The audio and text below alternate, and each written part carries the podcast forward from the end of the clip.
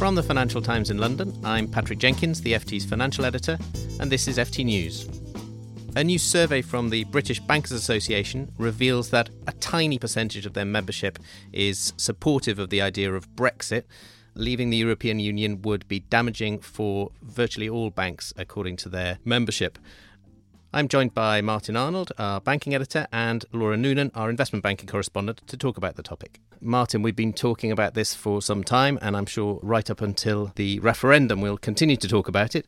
But over the weekend, we've had a few new developments. Most obviously, we've had a poll done by the British Bankers Association among their members, which shows very few thinking that Brexit would be a good idea. Yeah. So, of those who responded, between 50 and 60% said they thought staying in the EU would be better for them and better overall for the UK.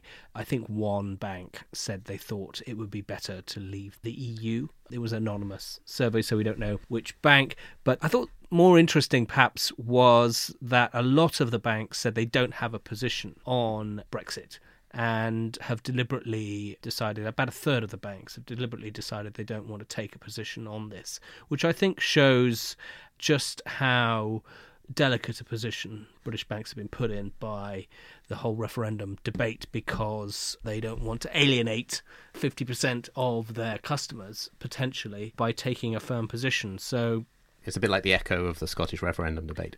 Exactly. Laura, I mean, you've been talking to quite a few US investment banks about this topic. They are probably the most outspoken, or have been up till now, in terms of being anti Brexit. Yeah, I mean, the large US investment banks in particular have been the most vocal, and some of them have done it in terms of giving money to the in campaign. Others have done it in terms of making speeches and making comments. But even within those investment banks, it has become a divisive issue because there are some within those investment banks who actually don't agree with the idea of being this outspoken on it. They feel that there is a danger that actually having all these large banks on the side of the in campaign could do more harm than anything. And they're concerned that basically people in the UK aren't going to like the idea of being told what to do by these large US banks who have a checkered past in terms of the bailouts and stuff. So I think that we may be seeing even the large US investment banks being a bit less public in their comments as we come closer to the vote. Yeah, it's interesting. Also interesting over the last few days, there was a letter, wasn't there, from the Out campaign, which amassed, I think, 250 signatories in all. But it was a fairly underwhelming list and very few bankers, if any active bankers, actually on the list. I think the biggest name, Martin, was Mike Geoghegan, the former head of HSBC. Yeah, he has really disappeared off the map in terms of the UK banking scene since he left HSBC. What was it, uh, five, six years ago? Yeah. And he's reappeared to put his name to this letter.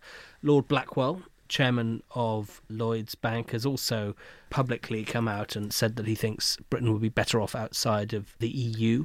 Interestingly, he wasn't on the letter this time. He just has made those comments and stressed they were in a personal capacity in the past, but yeah. uh, even yeah. he's gone quiet on this now. So no, so I'm trying to think of other bankers who have stated publicly their position. I think the Vote Leave campaign has collected quite a bit of money from the financial sector as a whole, particularly we think from hedge funds and asset managers rather than banks. I think banks are worried about the uncertainty. And that was reflected in today's comments from the Financial Policy Committee of the Bank of England, which didn't talk about Brexit per se. It just talked about the uncertainty around the referendum and said this was now the biggest risk to financial stability in the UK. And it said that UK is particularly vulnerable because of its high current account deficit to funding pressure. So, if there was a rise in risk premia, they talk about, as a result of all this uncertainty over the future of the UK's membership in the EU, that could push up risk premia. Therefore, it could be more expensive for the government to borrow and to fund this current account deficit.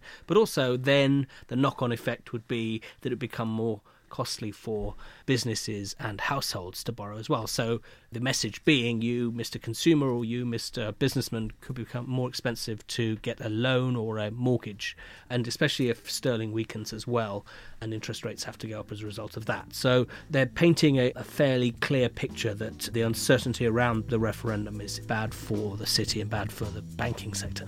If you enjoyed this podcast, you might enjoy the FT's Banking Weekly. You can find this every Tuesday at ft.com slash podcasts.